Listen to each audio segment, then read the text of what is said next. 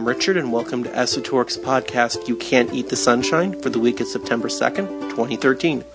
Join us this week as we talk with pioneering downtown restaurateur Judith Markoff Hansen about her remarkable journey opening Gorky's at 8th and San Julian in 1981. We'll also visit with acting city archivist Michael Holland for an introduction to the hidden treasures waiting to be discovered in Los Angeles' archive.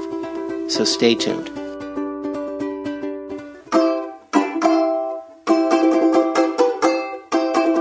Los Angeles. El Pueblo, Lotus Land, the City of Angels. The Day of the Locust, the slide area, where all the fruits and nuts ended up when they turned the country on its ear. But you and I were born here and don't mind a few oddballs in the mix. They add flavor. Growing up in Cheviot Hills, my compass pointed straight to 5th and Main. As a kid in Hollywood, I was forbidden to take the bus to the Central Library, but I did it anyway. Because you've got to start at the center to understand this confounding and fantastic city. Which makes nonsense of history and breaks all the rules. Reyner Banham said that. He taught us well. In the 1980s at UC Santa Cruz, now on our tours and in our time travel blogs, we're continuing the conversation. Raymond Chandler's Los Angeles and Charles Bukowski's The Birth of Noir, Route 66, The Lowdown on Downtown, The Real Black Dahlia. Positive public space, endangered landmarks, forgotten lore, memory maps, mysteries, murder, the allocation of resources, the hidden forces that shape public policy, Skid Row, Bunker Hill, preservation, restoration, redevelopment. It's a four letter word. Los Angeles. You can't eat the sunshine, but you can drive around and take a long, hard look. And listen to the stories. And pass them on. Why are we doing this again? Because we love the place with a passion that goes beyond sense or reason. So did Reyner Banham. So he did. Now let's begin. You can't eat the sunshine, but you can make a beeline for the best of the coastline. La la la la.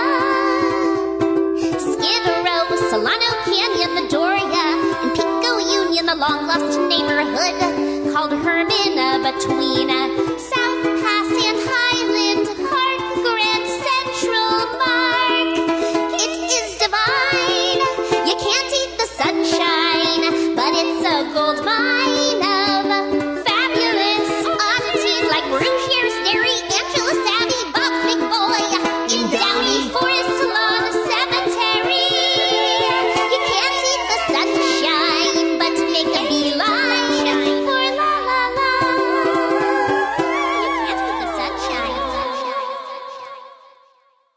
Welcome to our podcast for the week of September 2nd, 2013.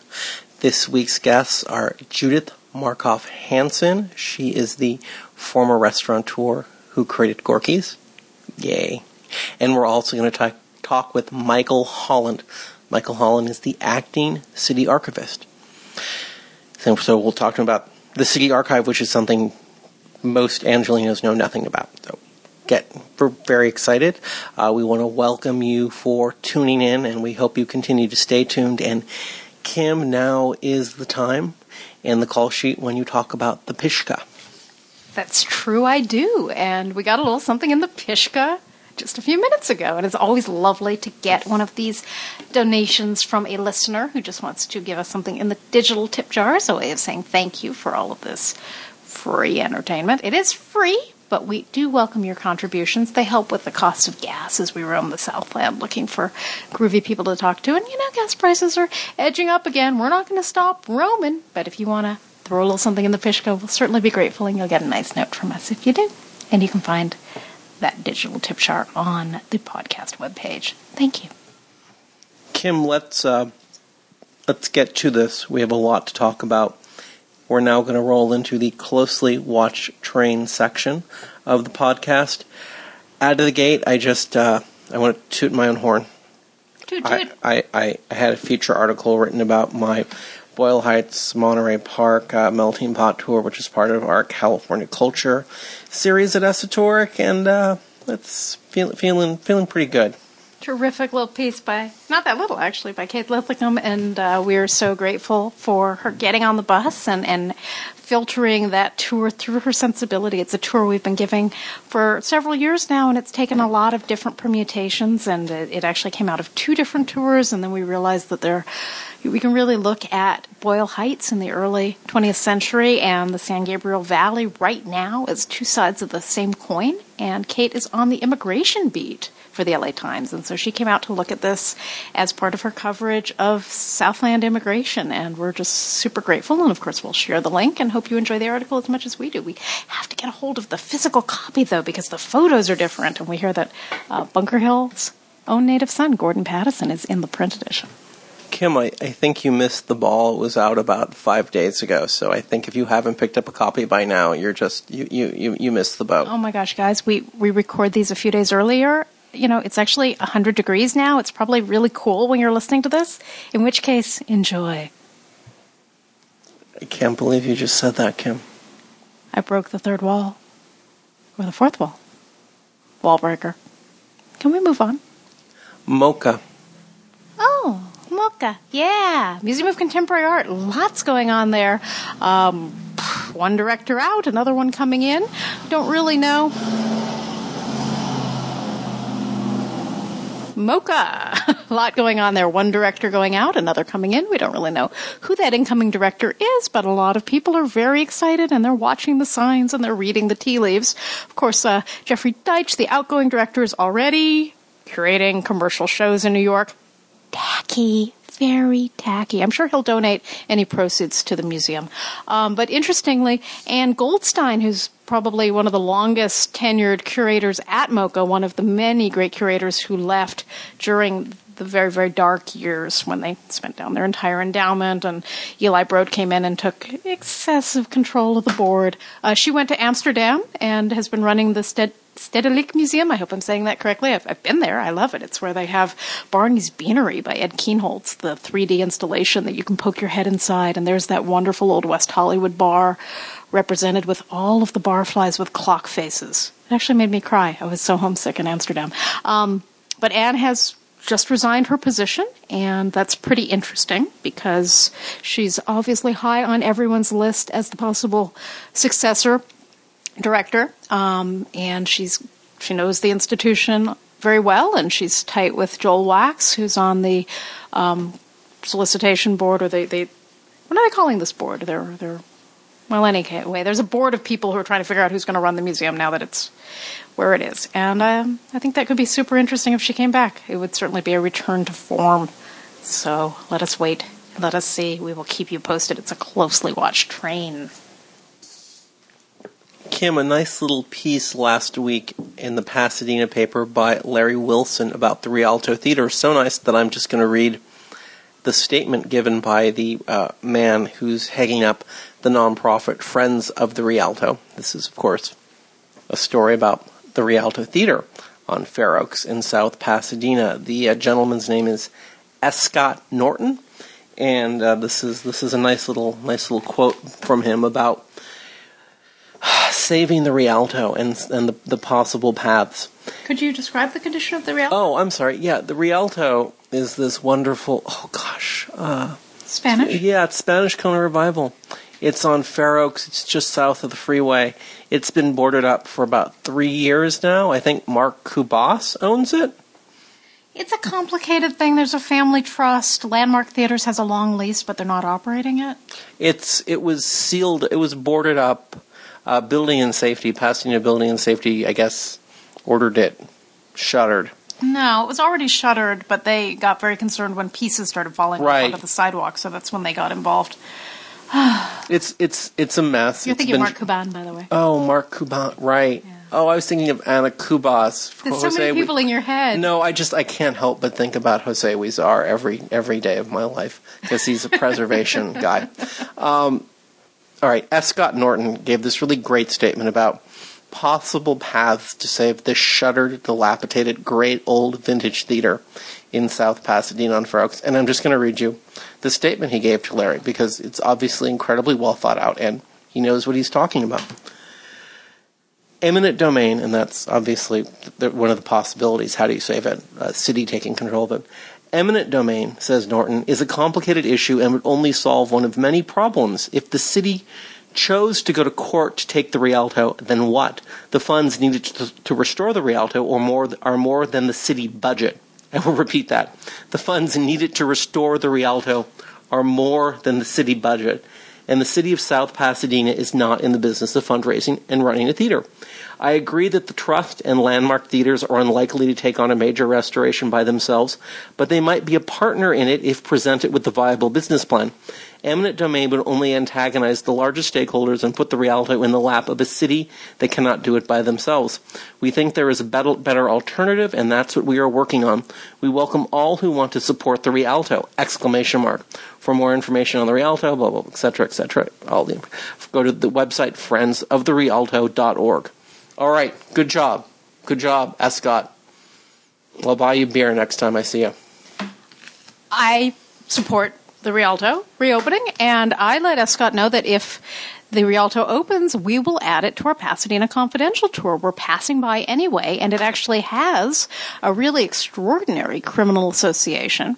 Uh, um, one, of, one of the most fascinating LA murder stories is the story of little Marion Parker's kidnapping by Edward Hickman, who called himself the Fox, Christmas 1927.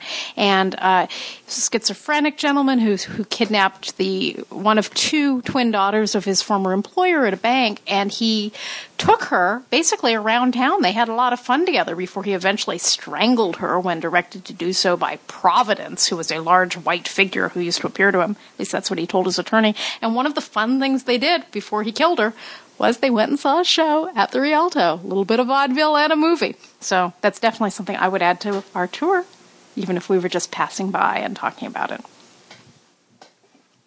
Thanks, Kim. Next item, we have two two more trains. Next one, just a, a note. This next item, this next watch train, I'm so happy about because this is a testament to the breadth and the reach and the power of the internet. This is this is an item about the Serbian cemetery at 3rd and Eastern in unincorporated East Los Angeles. It is nestled into the cloverleaf interchange between the Pomona 60 freeway and the 710 freeway. It is a truly out of the way place for Los Angeles County. Obviously, you could walk up into Angeles, uh, into into the forests of Angeles Crest, and you know you'd be remote. Remote, but but in, in terms of of actually you know Los Angeles County and getting around, it's pretty pretty uh, isolated spot. Nevertheless, article about chickens. Yeah, there are chickens living in the Serbian cemetery. The caretaker's taking care, it's got it under control. He guess he's feeding them. I guess they're roosting in the trees. But just really, I think really great. People are calling in tips and Well, beyond that, as actually a photographer who's been taking lovely. I have to call them portraits because they have personalities.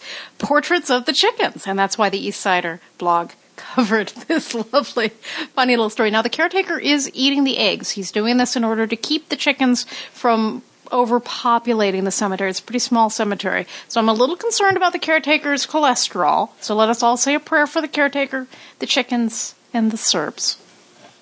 Okay, Kim. All right, uh, we're not we're not done with this. Okay. No? Okay. Serbians. No, Kim. We're done when I say we're done. Serbian cemetery, third and eastern, has a church, has a chapel that Saint Saba, Serbian Orthodox Church, Saint Saba is on San Gabriel Boulevard, just one block south of Valley. Father Peter, Papa Petras, is the priest the, in, in charge of, of that congregation. Uh, the chapel there, uh, Father Peter gives services once a month in that chapel on Saturdays. No, uh, four times a year. I'm sorry, it's quarter. It's quarterly. Yes, Kim, they do the proper Serbian Orthodox Mass there at the cemetery. You have to call Father Peter. That's very simple. Just call St. Sabas and ask for Father Peter. Uh, get the get the schedule from him. It's uh, it's something we've been meaning to do, and we just keep missing it because we have these pesky bus tours that just sort of take over our, our, our, our weekends. But if you can get away, if you can get down there, I really encourage you to attend uh, the mass at the Serbian at the chapel in the Serbian cemetery, and it'll be given by Father Peter. And he's a great guy. He's the guy that built Saint Sabas on San Gabriel. He came out in the early '60s and just uh, raised the funds and made it happen. It's a beautiful, beautiful, beautiful piece of Byzantine architecture. Yeah, I mean, he found the mosaicist. He was a very, very serious patron of his church, and he loves it. They have feasts too. He's a great guy. Okay, we. Um, Pershing Square. right. So so last week uh, there was a press conference uh, out of CD14 about a task force that's been put together to uh, look at re re envisioning Pershing Square. Kim, do you want to say something about that? Yeah, I'm Pershing Square is a topic of great fascinating fascination for us. We've been doing a lot of work on it over the years. Um, it really came onto our radar as something to look at very, very closely when we had the opportunity to premiere some beautiful color photos by George Mann, 3D photos that were taken in the early 1950s of the redesign.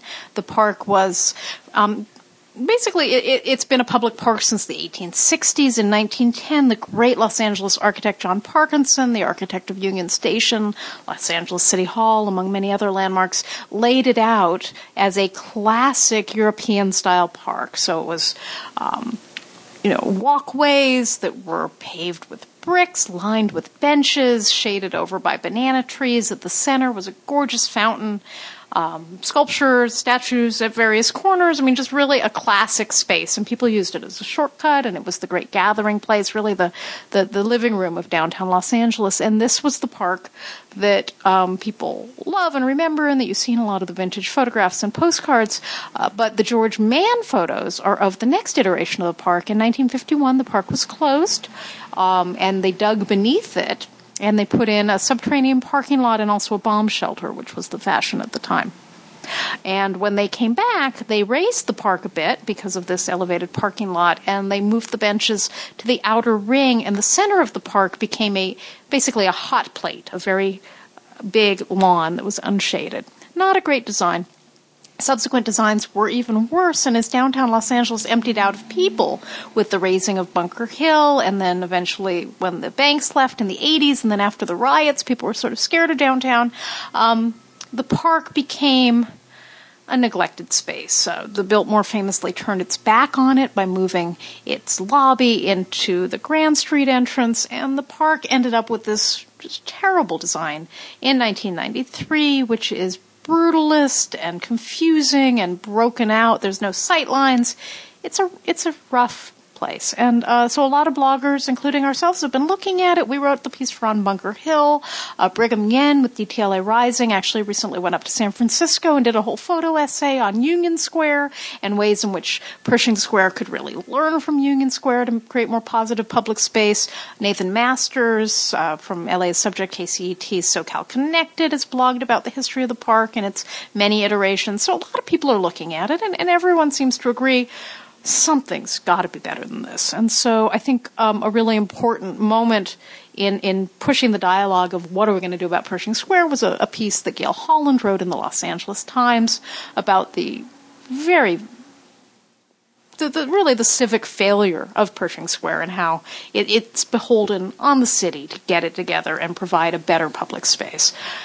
And here we go uh, press release comes out of CD14, formation of a new task force, uh, re-envisioning Pershing Square Task Force, with a lot of downtown stakeholders, you know, business owners, property owners, people uh, in the immediate vicinity of Pershing Square, people from the bids, and um, I think one person from the homeless department for the city. No one no one representing the homeless community themselves, though, and of course they're the largest users of the park. No one from the Biltmore, which I thought was odd.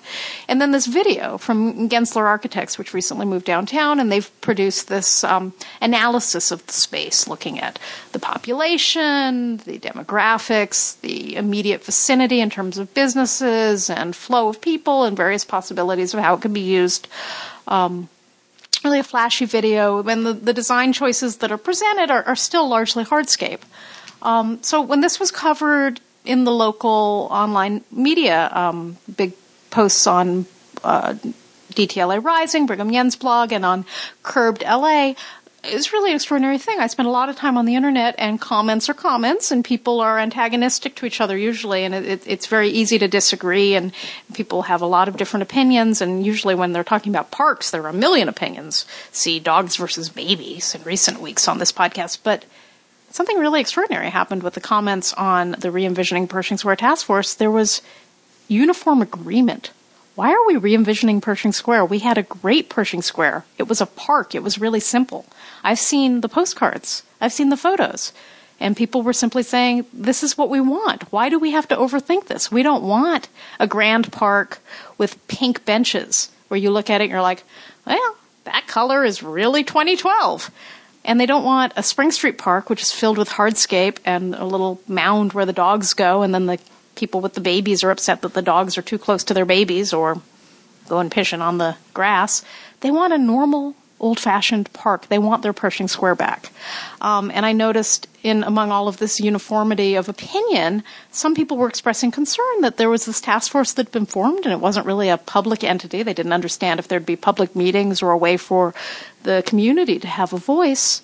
And it just occurred to me reading this and looking at the video and, and thinking about how much passion uh, people have for Pershing Square, and we, we certainly see it on our tours. I don't think there's any public space we take people into on the lowdown down, on downtown tour where people have less to say. Uh, it, they they really feel passionately about the mistakes of Pershing Square. They want to know why nothing's being done. They want to know how they can help, and they say it's so obvious. It, this was a great park. Why can't this park be great again? So um, wanting to amplify the voices of the people that I was reading on the blogs and, and our own voices as well, because we've been saying this for years.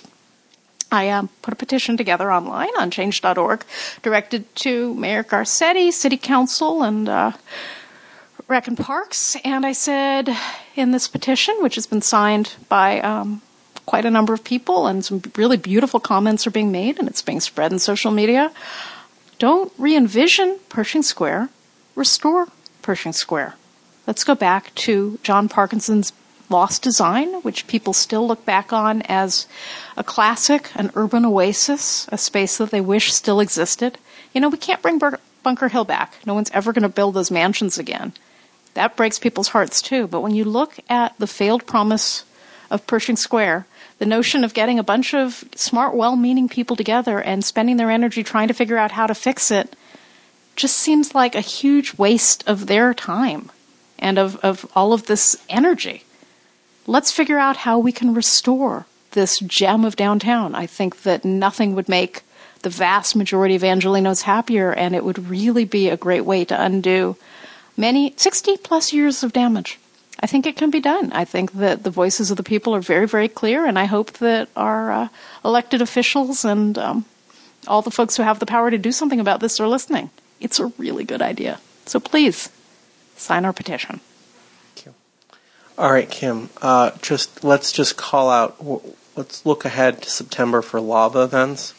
Sunday, September 15, we've got Brian Kaiser, one of our favorite people. He's going to be at the former Roebling Steel Cable Company, which is now Angel City Brewery at First in Alameda, and he's going to be talking about the custom Batchelder tile, which the employees commissioned Batchelder to design and create for the lobby. Okay, this is going to be a great event. The Roeblings are a great example of Germans really helping to define 19th century industry in America. Brian, being German American, has a great interest in, in the Roeblings. Brian Brian loves German American, his great great great great great guarded George Washington. Smart guy. Didn't want any English speaking guards. Right. So so this this event on Sunday, September fifteenth, it's going to be great. Um, we just opened up reservations for that. So if you're listening and you want to sign up, go just go. We'll include we'll include the link obviously. So go sign up and get ready for that. And uh, and that and that's Kim. We need to move along. So we're we're gonna we're gonna stop there. Okay. People can see the calendar. It's yeah. on the website. Right. No, I know. Okay. So come uh, out and play. We love you. Interviews. Okay. That's what this podcast is all about. Interviews. First interview is with Michael Holland. He's the acting city archivist for the Los Angeles City Archive. Our second interview is Judith Markoff Hansen. Let's let's uh, let's talk about Judith first because we're going to interview her last. Judith was the woman who created Gorky's. That's right, Gorky's, 8th and San Julian. Really important location uh, for me growing up. Gorky's, Gorky's, A 24 hour restaurant yeah, in, the, in 19 the produce district? Yeah, ni- ni- uh, opened 1981, 82, and uh, she sold it in 84, and just, uh, just Gorky's was really important. I mean, wow, Gorky's. I'm so happy we interviewed her. That we're starting to get the chronicle of this down, and I think people who who remember downtown back then will find this very interesting. People who don't, I think, will find it very interesting. It's a really interesting meditation on someone with a vision to come back downtown that doesn't have a lot of money from the CRA. So you're gonna love it. I, I, Judith is one of my favorite people. I look forward to interviewing her frequently for this podcast. Okay, first interview. Let's uh, let's get into that. First interview, as I just said, Michael Holland, acting city archivist. The Los Angeles City Archive is a very interesting place. It is an archive that holds documents about the city of Los Angeles, and it's that simple. It took me a long time to figure that out. I'm not sure why it took me so long. Why? Do you know why, Kim? Because you never finished your art history degree. Oh, that must be it. Yeah, I, I You were forgot. so close. I forgot that. Yeah, that must be it. Um, yeah, No, it's it's a cryptic place. I mean, it, it, it should be incredibly straightforward, and in a way it is, and yet at the same time, it's in a vault. It's a vault in a vault. It's very mysterious. It's tucked away between Union Station, the jail Denny's, and the jail.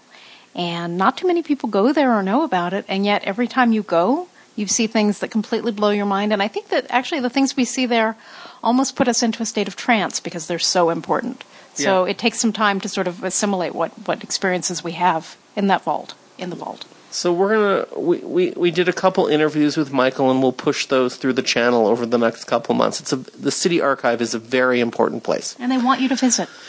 So we're raising consciousness about that. So let's take it away with my interview with Michael. Michael, thank you. Thank you for meeting us. We're here with you at the City Archive. I would like you, first of all, to just introduce yourself and tell us your title here, and then we'll begin to unravel the. Uh, Unravel what this place is, and and and, and Well, I am Mike Holland, and I am the acting city archivist for the city of Los Angeles. And we are at the Los Angeles City Archives. And just to kind of get some clarification of what the archive is, we are part of the city clerk's office for the city of Los Angeles. So we are part of the city government. And our primary function is the records management division, which means that we store, manage, and make accessible uh, government documents. Most of them generated by the city government itself, be it the various city departments, the city council, the mayor's office, uh, various other agencies. And so we have two types of storage at our facility. One is uh, short term storage, which is more of a warehouse type situation. And we have operating records for most of the city departments, with certain exceptions. One would be uh, Los Angeles Police Department. We don't have any of their evidence, for example. We don't have their DNA. We don't have that, that kind of material.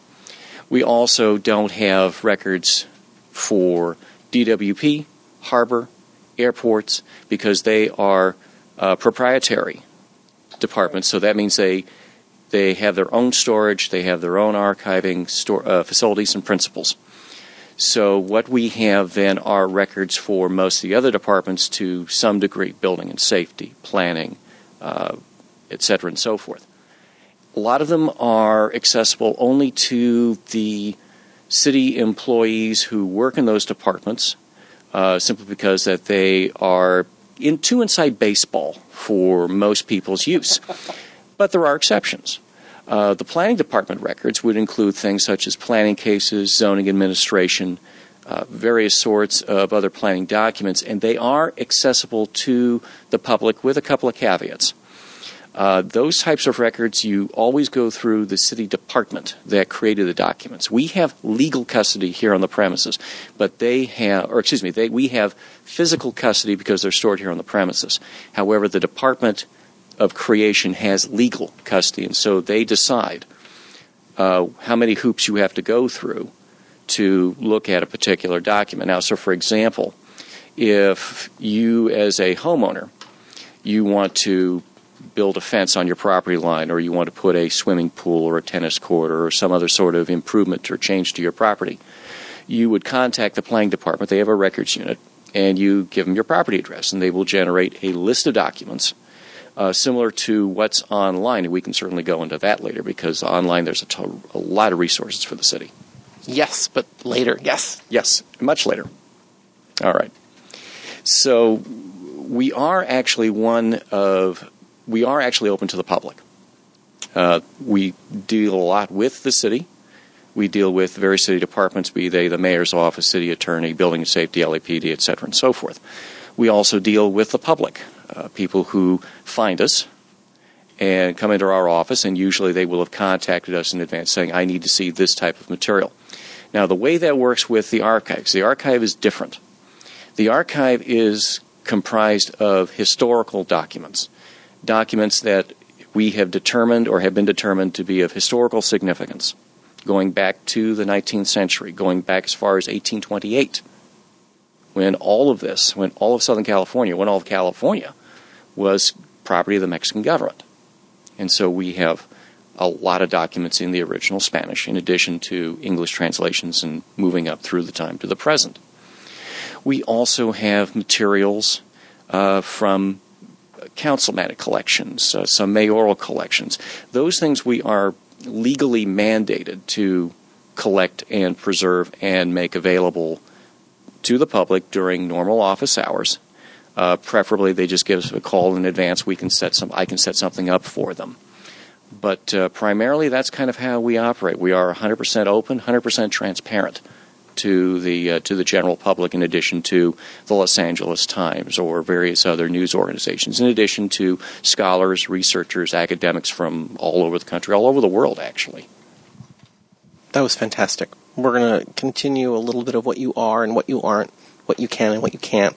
But let's let's tell people where we actually are because we're in the Irwin C. Piper Tech Tech Center. So why don't you, why don't you tell us the full proper name of the building and, and where it is? Oh, I can't tell you that. I have to kill you for that. no, actually, we are uh, we are at the Irwin C. Piper Technical Center. It was named for uh, Irwin uh, C. Irwin Piper, who was the who was the city administrative officer for a number of years. And uh, our street address is 555 Ramirez Street. And if anyone is familiar with that particular part of downtown, we are just north of the 110 freeway, at uh, well, the 101 freeway, the Vignes Street. I don't drive down here, so I, you know, directions are not very good, are not my strong suit. We are just north of the one of the 101 freeway, the Vignes Street off ramp, and that puts us just across the street from the gate, the Gateway Travel Center, which is the backside of Union Station. And we're also a block or two south of Twin Towers. So we're in an interesting little geographic pocket and par- we're also up against the, uh, the the Los Angeles River. Perfect. That's it. And and I will add just one more landmark: the the Denny's. You're right across the street from Oh, yes. the, the, the, the, the Denny's. especially since it's now called the Denny's again. It went through an ownership change and it went from Denny's to the Big Bang Coffee Shop, and I'm told that nothing else changed other than the name. And they weren't obviously doing any business under Big Bang, so they went back to being a Denny's, and I hear nothing has changed over there. I I believe you. I haven't. All right, let's continue. Let's um let's so for instance, if I wanted to pull the papers of uh, former council member Joel Wachs because I wanted to write a biography of Joel Wachs because he's now runs the Warhol Foundation. He's a super interesting guy, and I want to understand his early work in the arts. I could just give you a call, send you an email, and, and we could arrange to have Joel Wachs's papers from his time as council member pulled up, and I could go through them here. That's a it's an over that's an oversimplified way to do it, but yes, it, in a nutshell, that's exactly how it would be done. But to break it down a little bit more specifically, you would contact me either by phone or by email. Email tends to work better because I can get that wherever I am, whether it's nights, weekends, away from the office. Um, there is a searching, a finding aid on the city website that lists box by box Wachs's papers. And so if you're interested in a specific chronological period or a specific part of, of Wachs's work, because keep in mind, he was in office for 30 years. And so you're talking about 300 plus boxes of material. And I don't mind pulling boxes, but I, I think 20 to 25 a day is just about. I'm sure there's got to be there's got to be some legal limit there somewhere, but out of 300 boxes, I'm sure that you can find a lot of useful material in 5, 10, 15, 20 over maybe a couple of days if you wanted to do that. But yes, that's pretty much how you would contact me.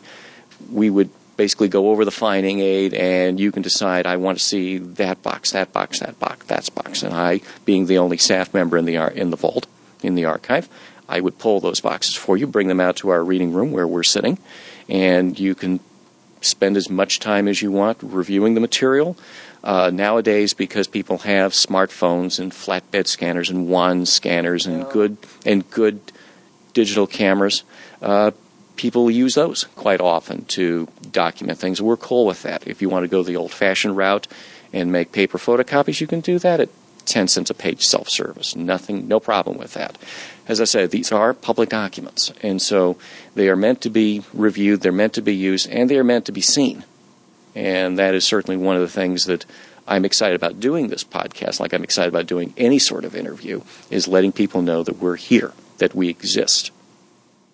Perfect. Let's. Um, I, I I don't want to dwell on what you're not, but as we as we demarcate the the problem space, which is the Los Angeles City Archive, I really just want to spend a couple more minutes on you telling us what what you're not, so people really get a, a good sense of, of of the boundaries and what is and what isn't. Okay. Well, we are not the Huntington. We are not uh, USC. We're not UCLA. We're not the Motion Picture Academy. And I'm specifying those institutions, the great institutions. I know people there, they're terrific, they've got great stuff. But you have certain qualifications that you have to meet to get a reader's card, to use the Huntington Library as an example. As I said, we are 100% transparent and open to the public. That means all the public. And so we don't have those sorts of barriers to prevent someone from coming in and doing research. Now, we want to have um, intelligent inquiries. Otherwise, it's a waste of their time, and frankly, it's a waste of my time if someone just wanders in. We want to see this sort of stuff. We don't have it because it's not in our purview, or it's just not the kind of material we would uh, we would have. There are maybe other institutions that would have that, and so that's why always communicating first and making arrangements to come in saves everybody a lot of time and is a lot more efficient. That being said, because most of our materials are generated in house, in other words, by the city, by the very city departments, we don't take outside collections. We don't really take donations, although we have had one or two outstanding collections that were, in fact, donated to us, and so they have been very, very valuable, and we'll certainly go into those. But we don't buy collections.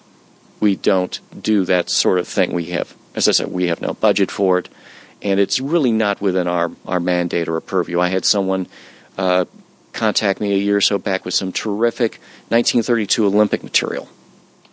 Uh, we've got 1932 Olympic material based on the city's involvement and the city documents, but we don't have room for that kind of memorabilia that they were that they had. And so I referred them over to uh, the 80, 1984 Foundation, which of course that's exact. And so it's that particular institution is much better designed for that kind of material. So some of the the initial contact would be defining what it is that you're trying to look for, and are we in fact the best institution for it? There are some things that frankly we're not very good at. Uh, the more specific the inquiry is, the better we can we can serve the client.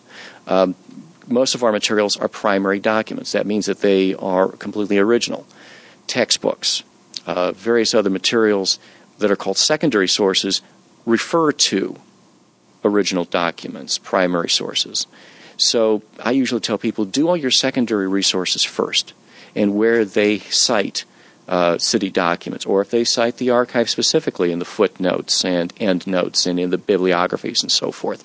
That's when you come to us to help us connect the dots and fill in the gaps that maybe someone didn't fill in when they were doing their particular part of the research.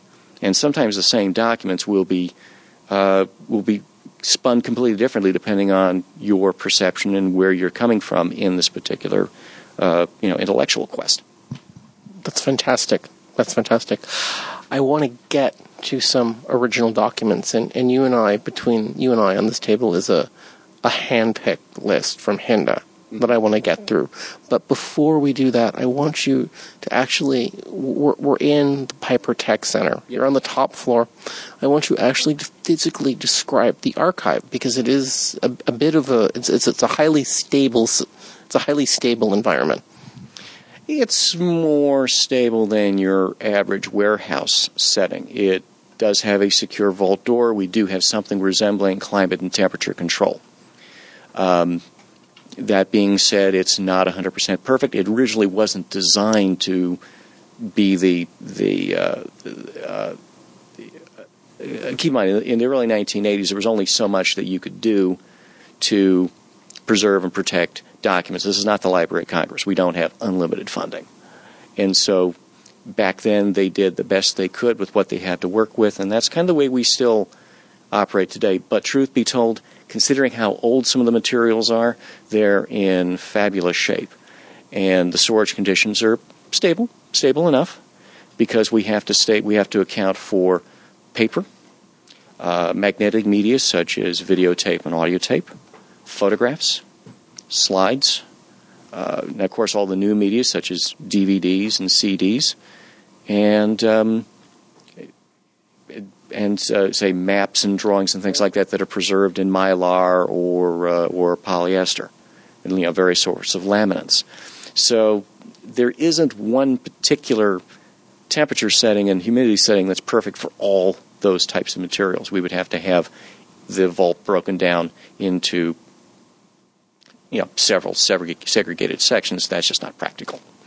But it does hold approximately there's about 17,000 boxes in there right now, along with maps, along with various uh, file boxes and file drawers full of audio cassettes, video cassettes, CDs, DVDs. Uh, there's even some 16 inch transcription materials, there's scrapbooks, uh, photograph albums, uh, the, the occasional ceremonial gold shovel, and, very, and various other uh, three dimensional things that find their way in here because someone thinks we absolutely have to have them so that's kind of how the vault is is described. We do try to maintain a, the temperature as best we can, the humidity as best we can. It is locked. It is secured.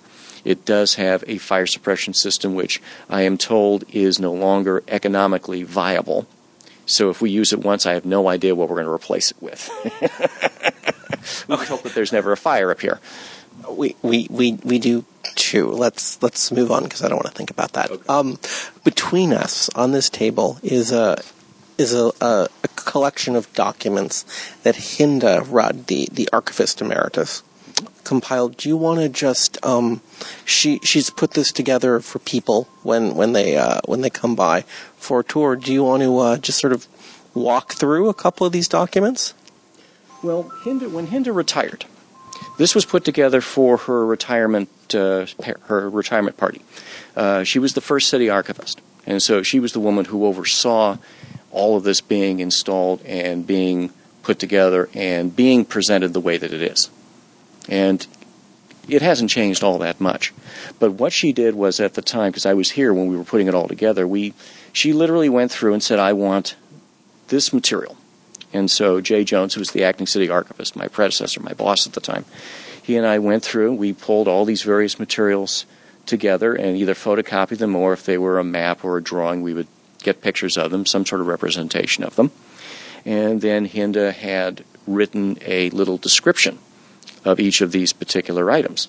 There have been a couple of occasions in the last few years, not as regular, but there have been a couple of occasions where she said, I want to set some of these things out and have an open house here at the archive.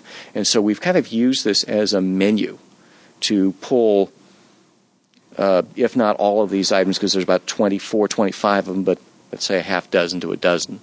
And so we would put them out and have them out so people could see them. And so um, these things were very, very special to her, and so she went out of her way to uh, put these together in this compilation and explain why they were special. And so they're still special in that way because they are actually our really our seminal collection. It, yes, they are your seminal collection, which is why I want you just to pick three, and we'll take them one at a time, and just just talk about them. I, this is this is just so any of these documents you're about to talk about, people could come in, they could find it in the finding aid, mm-hmm. and you could and you could pull it from them. They can look at look at the original or a, a, a close facsimile if the original is too too fragile. Right. Well, in the case of the first one I'll pick, it would be the deed to Griffith Park. And you don't have to go very far to look for it. It's hanging up on the wall. Because when they, when Griffith J. Griffith donated the property to the city, all 3,000 acres of it or so at the time, in 1896, they made a big deed. And I'm looking at it, it's approximately maybe 20 by 24 inches. It's literally a full sized, uh, if you can imagine a painting in a wood frame, that's what you have. And it has, it has all the standard nomenclature of a deed. It's handwritten, it's described in metes and bounds, and it is signed, dated, and it is probably the most significant uh, piece of real estate that this city has had and is probably the most important piece of real estate this city will ever have. Because there is still, even 100 years later, even 100 plus years later, it is still a fascinating subject. I mean, there are entire books written on various uh, aspects of Griffith Park, whether it's the observatory or uh, various other things. And it's endlessly fascinating. It, it, it is, and I, I remember in, in my lunches with Hynda, she says, she's told me that um, attorneys used to come in, city attorneys, attorneys with the city attorney's office would come in and, and look at this deed as an example. They would have to write deeds, much smaller deeds, of course, but this was really was a, a template in in the, the first half of the century for city attorneys wanting to draft documents. I don't doubt that. I don't doubt that that because uh, this is that particular document is in its own way part of an origin. We, we understand that yes, we have this language, this nomenclature, this structure, but you know why is it so important? When did we start using it? And you have a document like that particular deed, which is not only significant but it's highly technical, and and that wasn't the only piece of property, by the way. That just happened to be the first one. There were several other pieces of property that Griffith deeded over to the city. There was a piece of property that was switched, that was traded off actually with the um, uh, the Hollywood annexation when the city of Hollywood became part of the city of Los Angeles in 1910. There was a small piece along Los Feliz Boulevard, and Griffith apparently, this, if this, if I remember the story correctly, uh, wanted that to become part of the Griffith Park property but it had to be, it couldn't be done just, it couldn't be signed over as a gift. It had to go through the approval process, and they were doing an annexation, and so it became Cole, uh, uh, Grove, I believe, is the uh, was the uh, the section, and so it had to be voted on, and it was approved. But it was just one of those ongoing things. I mean, there was more property being added to Griffith Park until basically until Griffith died. And then after he was dead, then they'd start discussing what to do with it. Whether it was the observatory, the incline railway, which still hasn't been built to this day, uh, the, the, the, golf courses, and all the other fun things that uh, you know that have that have been there in their time and may even still be there. Fantastic. Let uh, pick pick another one. This is this is great. I love this. All right. Let's see. Let's pick another one. The the city cemetery. Ooh, good, good choice. Tell us where the city cemetery was before you go any further. The city cemetery, this was the old city cemetery, and if you can imagine downtown, and you know where the LAUSD district building is, near the cathedral, near the criminal courts building, That that's approximate, approximately, let's just say Temple and Hope. Right. A- approximately. Let's just let's just pick a intersection. We'll say Temple and Hope. Right. And so that particular area used to be the first cemetery that the that the city had. It was probably not. I- Let me take it back. It's probably not the first. The first one was probably attached to the mission, but this was the first cemetery that had uh, organizations that owned pe- pieces of it. They they bought sections of it and broke it down into plots for their members, for their subscribers. Whether it was the Independent Order of Foresters, uh, if it was the Order of Red Men, which I'm not quite sure what that was. Then there was the French Benevolent Society. So there were several organizations, uh, you know, uh, societies that bought sections of it, divided up into plots, and then sold it to their membership or they or their subscribers. And at one point in time, I do not know exactly when they had to dig it all up, and so they moved everyone out of there. But we do have the map of how it was originally laid out, how all the the streets were given these you know these these names such as Eternity Street, uh, Avenue of Tears, uh, Hope, which may have been part of the uh, the original boundary, and so some of the and some of those uh, associations with with you know with sorrow and sadness and you know eternal joy, etc. and so forth. The fun thing about the map that we have, at least the the copy of it that we have, because there's probably several different ones that I've seen. This one has in pencil and others in pen names written on the plots as far as who presumably who they either were sold to, possibly who they were who occupied them. We're not 100% sure. Uh, hopefully that'll be something that someone will you know will pick up the spade as it were and and uh, do the research on one day. I know that there's been some studies done with the local cemeteries, be it uh, Rosedale, be it Evergreen, and et cetera and so forth. There's a whole subculture that just loves that sort of stuff, and so hopefully that particular uh, map and the information on it will be of some use someday. Fantastic. I, I, I love the city cemetery. I think I think by 1880 that real estate had started to become a little too valuable, and that's about when they started uh, exhuming the, the graves. Because by then Fort Moore started to come up, and you had the Bradbury Mansion, you, had, you had the Bradbury House being built on Fort Moore. So I think 1860s to 1880 was really when that that that that sweet spot for the city cemetery. That, that sounds that sounds pretty good. My if if I sound a little vague on some of those details, that's when I would stop and actually start looking at the documents, whether the, the city council minutes that will say, okay, here's you know we discussed this particular issue on this particular date, and the various indexes that cross-reference all those official city documents I was talking about, and so if I sound a little bit fuzzy it's only because that I know the more more or less the time frame in which something like this was being done.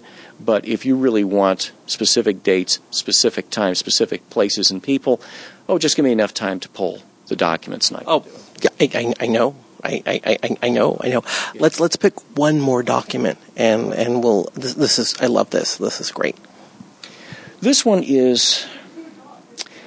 It, it's really hard. It's really hard to uh, to pick out any one of these, and I can understand why uh, you know why Hind has spent a fair amount of time going through these. Uh, and the fun thing is we've actually there's actually a couple of things that I would add to this list because we didn't know. I'm gonna I'm gonna go off script here because there's Y- yes, go off script. There's an item here that I'm very very proud of that we were able to find and we were able to get our hands on, but it was after Hynda's time, and so she wouldn't have known about this. But I know she's been thrilled whenever whenever I've told the story to her because she was partially involved. Back in 1850, before California became a state, before Los Angeles became an American city because of California statehood, there was a push to create a harbor. And the bottom line is that San Pedro was the one that all the the uh, the power brokers in the city at the time wanted. They wanted San Pedro, they wanted Wilmington to be that particular port of entry. And so they wrote a letter to not one, not John C. Fremont, who was our first state senator in the U.S. Congress when we acquired statehood. When we were granted statehood. They sent it off to. I'm. I have to try to remember the man's name. It was from Missouri. Um, I can easily pull a thing. Anyway, here's how we got involved with it. Geraldine Knatz, director of the Harbor Department, wonderful woman, smart woman, up to her neck in history and love of history, had run across an article in the San Pedro Pilot about this particular letter and asked us, Have you ever heard of this thing?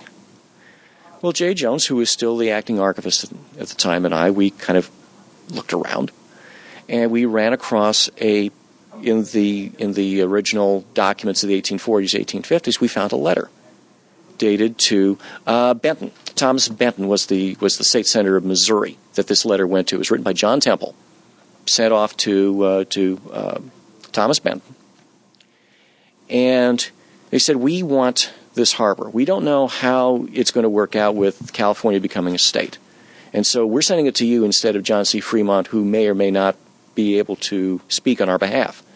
And so he described a letter and a petition. And so we looked around. We couldn't find this petition. Here was this handwritten letter, but we had nothing to attach to it. We couldn't find it anywhere. And so we thought about it for a few days, a couple of weeks maybe, scratched our heads, and then we thought, what if this if this was the original letter, why would it have been sent back? That wasn't common at the time. If we had sent this letter off to DC, it would have not it wouldn't have come back. So what if this is a copy? And if that's the case, what if the petition and this letter might still be in Washington DC?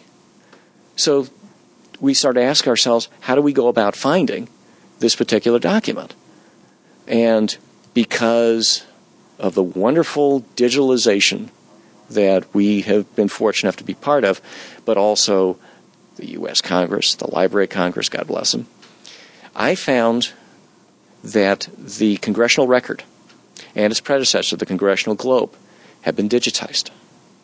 And so we knew the date, more or less. So I went into the Library of Congress, went into the Congressional Globe database, found the session, found the the, the, the week, the month, narrowed it down, and because they transcribed all the floor speeches that every senator and all the congressmen, you know, give, I found the transcript to Benton's speech on behalf of these of these you know fine upstanding men of the city of Los Angeles.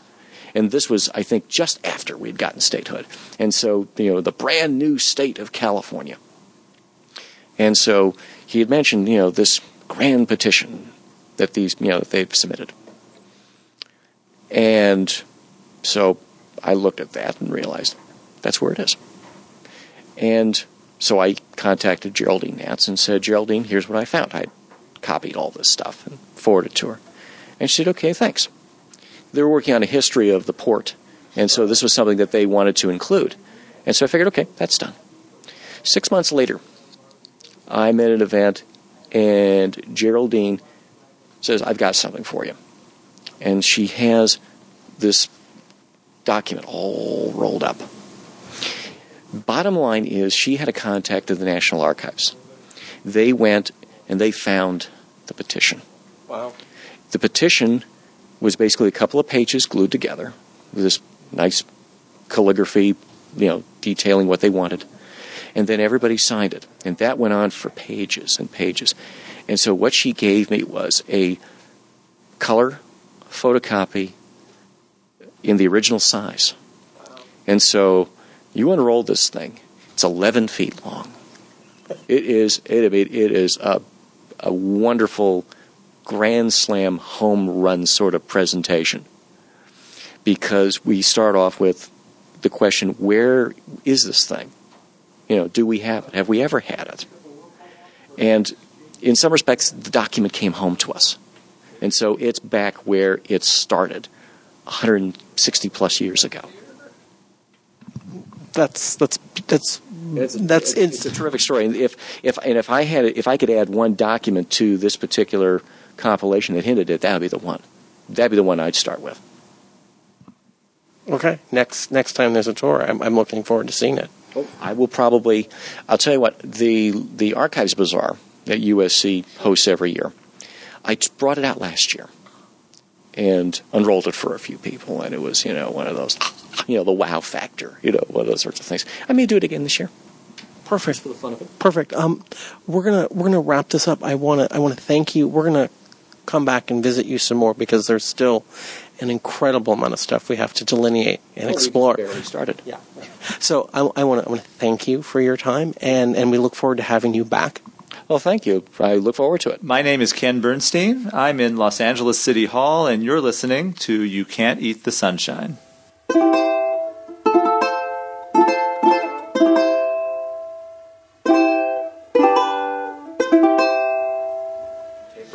Judith, we uh, we've been we've been we've had a very nice talk the last li- little bit, getting getting up to speed on this podcast. Uh, we agreed that we were going to start with uh, last night. You were getting ready to meet me, and you brought out a scrapbook, and and and the scrapbook you found a, a bit of Cyrillic script on a napkin from Cafe Casino. And I, I want you to start with this with this napkin, with the Cyrillic script, and I think this will get us started in in a great direction, which I think everyone listening will be very happy to hear. Well, I was really worried when I heard that I was coming today because I wasn't sure if I remembered dates and names and so on. So I took out the Gorky scrapbook, which had been made for me, and opened it up, and there on page two, after the introductory um, pieces on Gorky's, was a napkin. And it had been written by my now husband, but then someone I just met, the name Gorky's in Cyrillic. I told him I was going to do a restaurant, and he was interested. And he said, Ah, what's the name of it? And I told him Gorky's, which he knew because he knew Russian. He'd been he had studied Russian, and that kind of brought him into the whole picture of things. But then it was still just an idea. I still had such a long way to go to putting something together. And I was working in a job in Beverly Hills across from Cafe Casino, and at 6:30 in the morning I'd go because I was working with uh, all these gold gold traders all over the world for that job.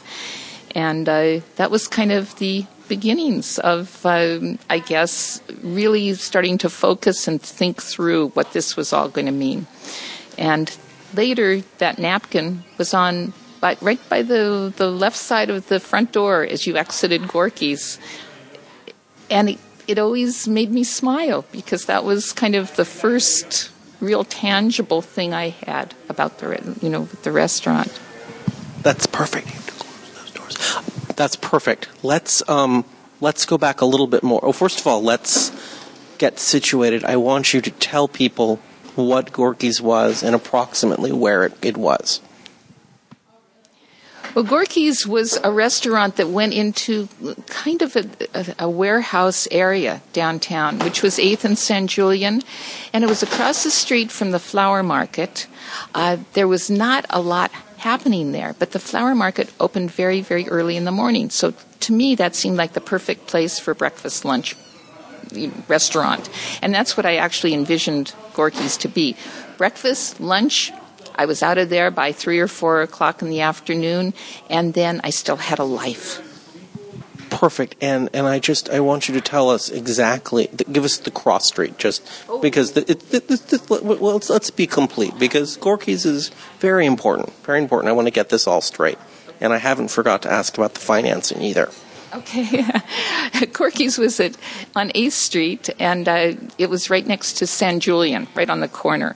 Uh, it had been, I think, two stores, and it had it had held, um, I think, some sort of early computer computer equipment, if I'm correct. I, it was really kind of a vacant space at that time. I walked in, and what I wanted was a big vacant space that I could do something with without any experience. Perfect. Great. Okay, so we've set the stage. Let's go back a little bit before the napkin being scribbled out in Cafe Casino in Beverly Hills. Let's go back to your career as a librarian at Manual Arts High School and, and the paint manufacturer. Because I think that will get us that will sort of that'll, that'll get us up to speed as to your your interest, what, what how you ended up in in this industrial neighborhood, just just a little southeast of downtown Los Angeles proper. Yeah, it, it's actually all part of the story because um, I was librarian at Manual Arts, which is at Vermont, and then it was uh, the cross street was Exposition.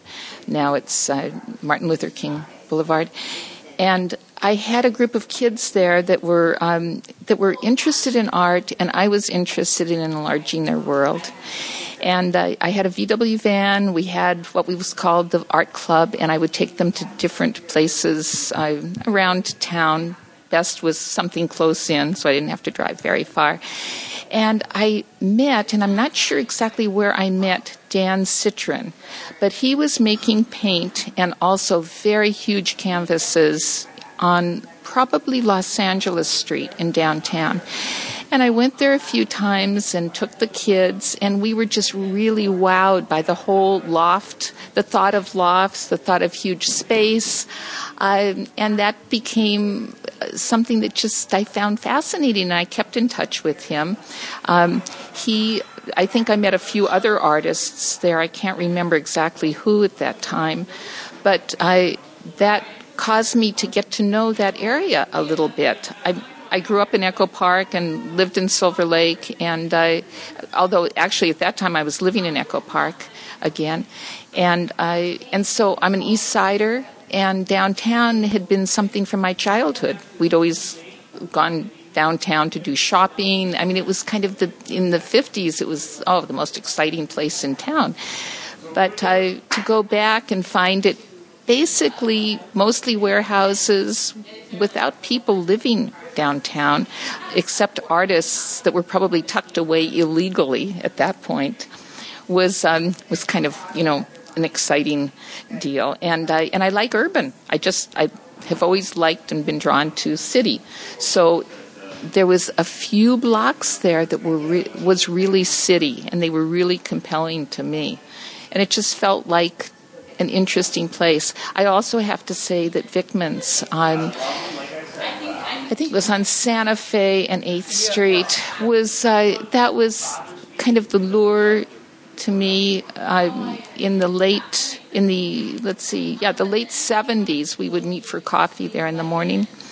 And uh, I love Vickman's. I love their pies. I love their coffee. And I and I and as I mentioned, I sort of measured their seats to find out um, exactly what a good restaurant size seat was when I decided to do Gorky's. So Vickman's, I give a lot of thanks to. Credit where credit is due is important. Okay, so we've we've got we've got this this t- this object, this this Cyrillic script from Raymond's hand we've got a little background on, on you being drawn to downtown. It was your that's these are two good good points. I want one more anchor. It was your mom's nine. It's your mom's ninety seventh birthday today. She had a party yesterday. Mm-hmm. You were just telling us about it.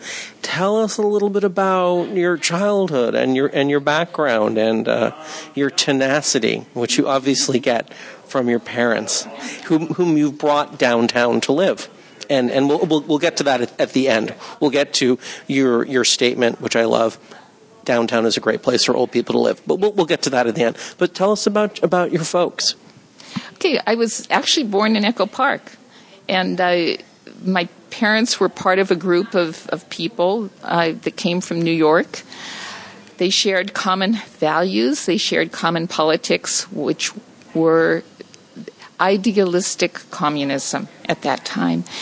And uh, that idealism and that feeling um, for man being probably better than we are now sure that, not so sure that he is, was uh, was what brought them here, and also it fueled a lot of our upbringing. Um, we really believed that we could make a better world, and I we thought that it was going to be much easier than it has been, is, and or has been, uh, and so I they gave us a feeling. First of all, the nice thing about being part of that group was that there was very little sexism, not by the Communist Party, but by the followers who really felt that that girls were worth as much as boys and we could all basically do the same thing. So I grew up with that feeling that I could do what I wanted to do if I worked hard enough at it. And uh, so they gave us those tools. And I think yesterday at my mother's 97th birthday, which we celebrated at our place downtown, and they live down the hall, uh, we I I looked around at the other people. I call them kids because we were all kids together, that are the product of those people we invited to the party the children of my mother's friends because my mother's friends are long gone in most cases. And I looked around, and all of them actually have done things in their life that they've pretty much wanted to do, um, failed sometimes, but never failed totally enough to put them down and out. They always sort of pop up again and try something else. And uh, so it must have been something in our childhood. That's the only childhood I know. So that's the one that I, you know, that I feel was what most kids got in America in the 50s was you can do anything. I mean, we were Americans, and not only were we Americans, but I had that idealism behind me. And it was a very, it was a world, you know, that was feeding that sort of thinking to us. Perfect. Perfect. Okay, let's uh, let's jump into the deep end with Gorky's. We have one last thing to set up. Your brother, your your brother, the financing, right? You're right. You're right. Right. I guess no one's ever asked you that before. You said so. Okay, well, let's let's get it straight for the record. I want you to quickly get us up to speed on how you're able to finance Gorky's and then let's just jump in with, with the Schmata Kings as they as, as as they as they clamored for hamburgers and French fries. Okay. my brother, my brother was the unknown or unseen benefactor this whole thing. Um, he was a kid. Here, my parents dreamed they they'd never gone to. My father had only gone to eighth grade. My mother had graduated high school. They dreamed of having a scientist's son, and he failed them. At age 13, he started coin stamp collecting, then coin collecting, and he was he had an incredible memory for numbers, and he parlayed it into being very very rich. By the time he was 16, when he could go out and he had a safe in his bedroom, and um, and he what he did was he collected. and so I think that it was when he was about 18 or 19 Esquire magazine mentioned him as one of the up and coming capitalists. Well, you can imagine to communist parents, I mean, this was horrific. And for years, he felt he really wasn't appreciated for who he was. But I, he, I went to work for him. I designed some boxes for the first issue of the gold coins of China that were done by the Bank of China. And the man, and they invited me because I was the designer to go to Beijing in 1980 and to be part of a photo op. And I was still working as a librarian, but I was getting a new principal, and my be- beloved principal was leaving then. And this new person coming in, it was not going to work. Um, we had a history already when she, before she'd come to the school. So I went to, Ch- to China and I overstayed the um, the time when school was starting at Manual Arts, and I had to call in and say I'd like an extension because I'm going. I'm in Beijing. Well, you just didn't call from there. You telefa- teletyped, you know. And I, she said no. So she said, if you don't get here blah blah, you're, you know, we'll ha- basically you're out of a job. I mean, I would still work for the district, I'm sure. So my brother said, listen, if you stay and finish the work that you started there, perhaps you'd like to come in as um, to see if you can handle, you know, taking this project, seeing what you could do with it. So I did work on the China, the Gold Coins of China project for a year, and during that time, we would talk, and I I just built a house in Echo Park on my retirement on retirement money, and he said, if you um, if you want to. Uh, to work for me, I'll give you what you, I'll pay you what you were getting, you know, at the library as a teacher, and I also, if you if you want to do a restaurant, give me a plan of what you want to do, and I will. The the corporation will basically lend you the money with your house as collateral. And that's how it happened. It would not have happened had I not had someone who would back me, because someone could come up with a great restaurant idea. But how do you get the money to get it started? Banks do not loan on restaurants. So that's the untold story. Perfect. Okay. I want you. I know you. I, I know you've thrown out a date of 1980 when you were in China, but let's before I, I want. I want to quickly get to the Schmata Kings coming and giving you their advice mm-hmm. and their and their their their their, their decades of, of, of wisdom on your endeavor. But as you do that, I want you to give us a date of opening Gorky's just the first the first thing you say as soon as I put the, give you back the microphone. Gorky's opened in 1982, and uh, it had taken all of 1981 actually to put it together. Uh, a restaurant's a really difficult thing to do, and nothing ever works, you know, as you want it to work with air conditioning and all of that, blah blah. And so it opened in '82. I don't remember exactly what month. I when I went back to the scrapbook, I should have looked at that. But I think it was the spring of 82. And as I was putting it together, of course, when you're building something, people pop in. And the poppers in at that time were the people right around there, which were the Schmata folks. There was a whole group of Persians already at that time at that area, and then there were the leftover European Jews who'd come as first generation people and I, or directly from the old country, and I, they all had advice for me when they found out that first of all, you know, my background was also Eastern European, Jewish. They thought, oh my goodness, they're going to talk to me like I was their daughter. And they, they patted me on the head and said, don't do this, don't do that. And I, so I've got to say that I sort of lost a lot of um, faith that this was going to be as easy as I thought because there were there was really almost no one who said, "Oh, that's a brilliant idea." First of all, it was mostly, "Why are you here on this corner? This will never make it." You know, Eighth and San Julian. Oh no, what are you going to do about robberies? You'll probably have you know no goodniks, you know, coming in and, and blah blah. And I and I thought, well, breakfast, lunch, you know, they're not up yet, or something.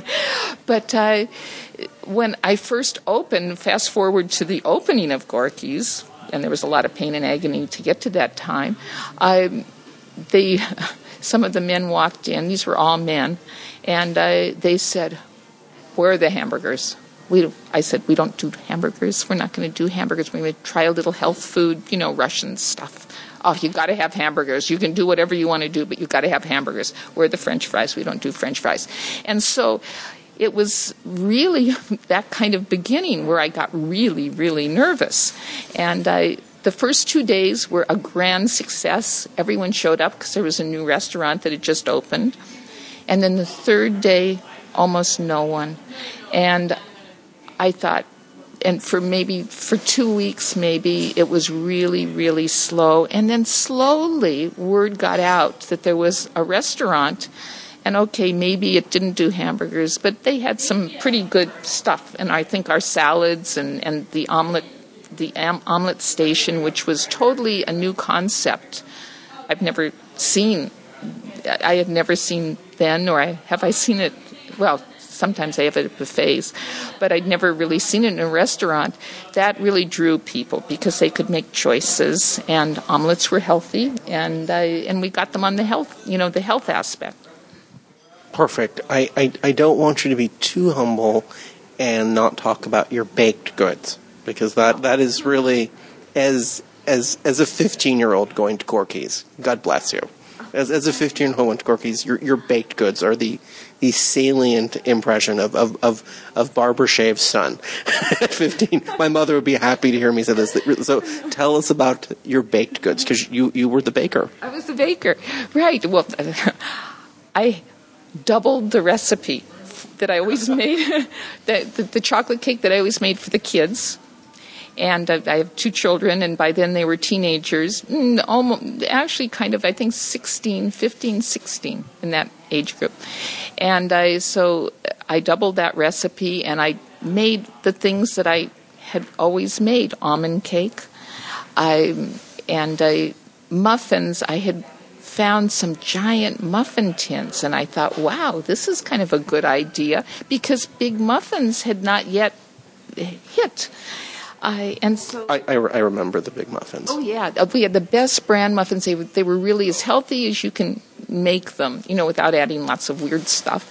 And uh, we, I just did all of the baking. I would go at six o'clock in the morning. I'd start the baking. And no, I went at five o'clock. That's right in the beginning. And uh, there was plenty of room in the kitchen because we didn't have a lot of business. And uh, so I, I did all of that. We had a convection oven, which I'd never dealt with before, and had some you know mistakes. But I, I was able to do the baking for about the first three months, and then when Gorky's took off, that became impossible. I, I got someone to help me, and then I had to turn the baking over, and then later. Uh, three years, two years down the line, I borrowed money from the city on a women's minority. I was a woman, so I was a minority, and I could borrow money to build the muffinery across the park, uh, the parking lot in the back, and that's and so the baking was it. It got very very popular, and uh, there was no room in the kitchen for it. Wonderful. Um, let's let's kind of just walk through some of the major milestones of Gorky's. I think the first one I'm going to throw in your lap is your your cook quitting because he was out of his element. And, and why don't you just take that and just sort of get us through the arc of, of Gorky's, which defined my my adolescence. When you set up a restaurant, you realize you need a cook because you can't do it all. And so I advertised for a cook, and the only people that came to interview were all Hispanic. Um, I think one was Guatemalan and one was, and I finally hired Felipe, who was from Mexican background, and he'd had experience in Mexican restaurants and, and a Chinese restaurant. I thought, mm, a cook is a cook. You know, all you do is you show them how to do it, and they do it. And he was really, I, he was so excited and so happy. And I, what he had always um, been a I guess a cook for very small restaurants. And when, as Gorky's grew in about the third month, I think, he decided to quit. The pressure was too great. He was overwhelmed by more and more staff and less and less room. And it all ended amiably but very sadly because here was a man who realized that, you know, he couldn't handle a lot of pressure. And I did get someone else who stayed with me, Joaquin, till the end, till when I sold. Um, and uh, he was able to handle, you know, more and more people because in Gorky's we went from six employees to start, and two of those were part time, to 55 when I sold it. And that is a huge management problem. And actually, that's why I wanted I, I sold it. It was it took over my life, and I still wanted a life, and it was not as a restaurateur. Perfect, perfect. Do you do you just want to give us the year that you sold Gorky's and just sort of wrap up, sort of look back, and then we're gonna we're to jump ahead to, to, to present day with you. But let's just let's just wrap up Gorky's the the sign of which the the can for the neon sign is still there. I, I don't know if the neon sign ever works, but it's it, the the can's still there. I sold it in 1985, so I actually really only had it for um, for three three and a half years, and those three and a half years of the the last year uh, was very very difficult. I just did not have enough time in my day to even hire the people or you know work out how I wanted to do things. It just grew so big. Um, thanks to a couple of of reviews. Actually, there's a woman, Rose Dosti, with the L.A. Times, and uh, one of my kids was in um, in the hospital with appendicitis, and I went out to read the L.A. Times in the early morning and opened it, and there was a big review of Gorky's. And uh, that just sent crowds stampeding there because they wanted to see something new. And then it got on, it caught people from the west side and a lot of the the sort of shishi people who like to go to whatever is bad and bad and and uh, and sort of uh, you know they they kind of felt that downtown was kind of bad you know you're doing something really dangerous. And also it was uh, it was different. So we had limos show up at Gorky's. And I realized this was not the Gorky's that I started out wanting. It was by then 24 hours I, it, it went 24 hours after the first, I think about eight months, and it was because the artisan neighborhood wanted a night place, and they st- they started asking me, couldn't we keep it open? And t- Fred Tomaselli, who's now a very well-known artist, was he and John Reeve who was also an artist, also another really talented person. They were the first waiters managers at night. And so they took it upon themselves. One of them would cook the omelets. They'd rush over to the omelet thing. The other one would wait, would bring the stuff to them. And I mean, it was just hysterical. So, and then it turned out that people were hanging out until two o'clock in the morning and then we were going to open for breakfast at six. And it seemed not to pay us. It was too hard getting help in you know, and stuff. And so it just made sense to do it 24 hours. And then we had music every night. And so, I mean, it, it's just, it's more than one person can actually reasonably do. And I didn't know how to, I didn't quite know how to bring other people in without I've got to say that I, I also probably didn't want to give up any power you know, to let any to let anyone else make any decisions. I wanted them to all be my decisions, which is not a good way to go into a thing, but that's that's how I like to do things. I think some of us who, who like to invent things or put things together, we just have that need to do it our way. Fantastic. You did it. You, you, you did it. I think I think we're just gonna wrap it up because we've been talking for almost half an hour, which is good, very good. But we're we're gonna we're gonna we're gonna wrap this up and we're gonna interview you again about your life now. You've moved you've moved your parents into your building, Promenade West. Your mom's 87 today. 97. 97. 97. I'm sorry. You when when we started talking, you said 87. I know I made a mistake. wants the credit. so, so what, we're we're we're going to sign off. We're just going to come back and interview you because it seems like you've lived about 25 other lives since uh, since 1985. So why don't you just um, why don't you just uh, give us one one one great memory you have about Gorky's that probably very few people remember or, or wouldn't have known because because it was your restaurant, and then we'll just we'll just sign off. Oh, let's see. There are so many memories, but I think one of them, probably one that stands out, was when the Korean airline went down. It was um, shot down, I think, by the by the Russians. Made a mistake, and that cost anything with Cyrillic writing to to, to suffer. And so we had um, we had bomb threats they called in uh, different, uh, you know, were uh, how could you people do it, and I mean whatever. And I, one night, the police called and they said there's a bomb threat. there is a we want to come and search for a package that uh, we feel might be somewhere in the restaurant. I guess they'd been pretty explicit as to you know how many tables or where it was or whatever, and so all of the diners. This was about ten o'clock at night, and I had to tell everyone, "Listen, folks, I'm terribly sorry, but if you you can bring your dinner or you can come back later." But they the police are coming in to do a bomb search, and Boy, that must that must have just sealed your popularity at that point. Otis Chandler from the LA Times was one of the diners. I was told. I did not meet him, but I but everyone one thing we had customers that were generally very very up to whatever was handed to them.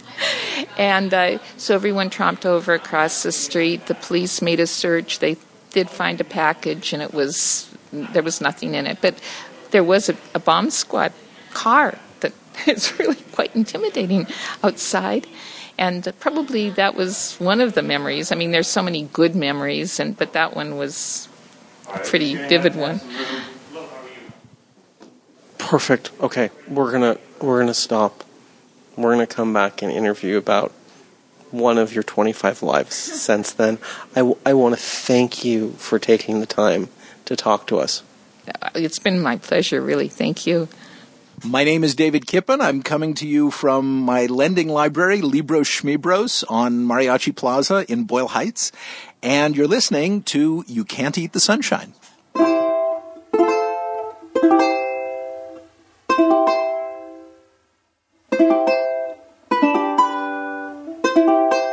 And we're done. Thank you for listening to our podcast for the week of September 2nd, 2013.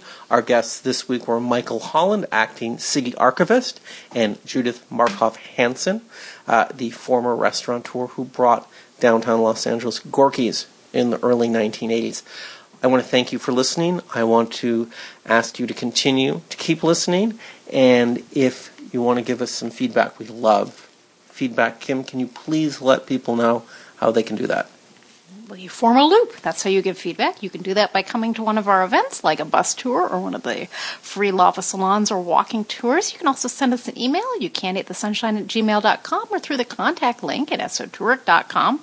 We are always so happy to hear from you, and we are grateful when our listeners go onto iTunes and write short reviews or give us some stars in the ratings, especially if you're a regular podcast listener who listens to other podcasts, because iTunes has this nice uh, suggested podcast feature where you can see underneath people who listen to this podcast also listen to that podcast, and it helps folks find us as more people are.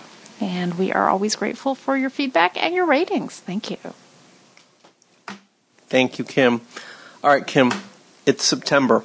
Let's look ahead. Uh, this Saturday, we've got Hotel Horrors, Main Street Vice. That is a fantastic tour. That is a tour in which we go into several old SROs. Uh, we go into them both for the uh, quality of stories around them and the quality of uh, their original decor and lobbies being intact.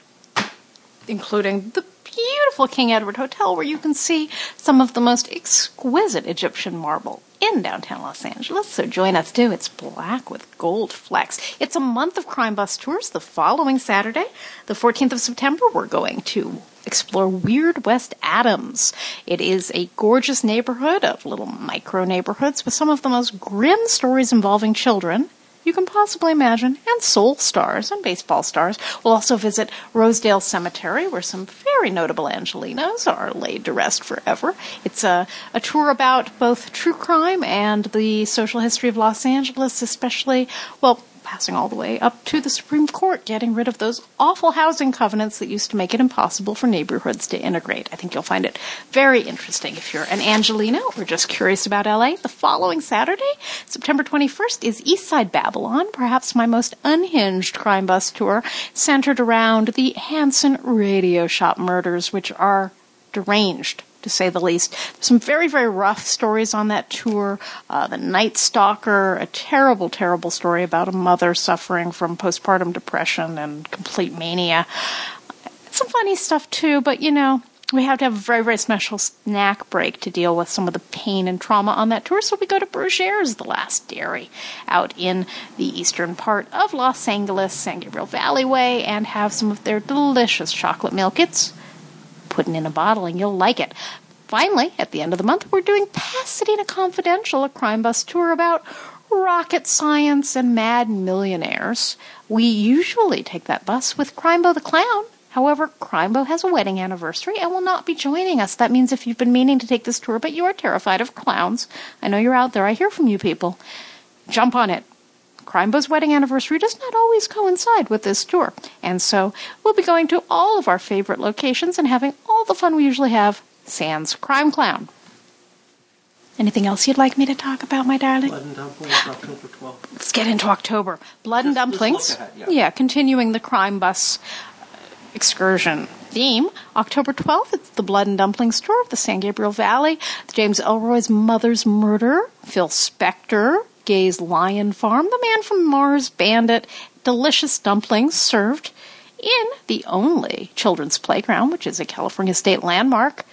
And you can eat your dumplings inside the mouth of a whale, a giant whale that will not eat you back. Great fun. October 19th is the Real Black Dahlia. That is uh, our most popular tour and our most popular crime bus tour by far. And we would love to have you join us. But if you want to, you better buy your tickets quickly because as we walk in the footsteps of Elizabeth Short, Many, many people want to walk in those footsteps as well. We will wrap up the month of October with a really interesting day. October 26th, we'll be giving a Raymond Chandler's Los Angeles Noir tour at the start of the day. And in the evening, we are uh, getting together the LAVA Literary Salon community for a very special celebration of Charles Bukowski. Uh, both these tours, both these events begin at the Los Angeles Athletic Club. And the Bukowski Salon uh, introduces our new, much less expensive literary salon. We've cut the price more than in half. It still includes dinner, and this time it's actually going to in- include some very, very special treats to be announced. Um, so, $47 for a delicious dinner and presentation celebrating Bukowski with some really interesting people. We very much hope you can join us. We're super excited to make the literary salon a little more democratic and uh, bring more people together to celebrate the great Los Angeles writers who we love. Thanks, Kim. Thanks to everyone for listening. Please continue to stay tuned, and I want to remind you You can't hit the sunshine. You can't eat the sunshine, but you can make a beeline for the best of the coastline. La la la la. Skid Row, Solano Canyon, the Doria, and Pico Union, the long lost neighborhood called Hermina between South Pass and Highland Park, Grand Central Park. It is divine. You can't eat the sunshine, but it's a gold mine.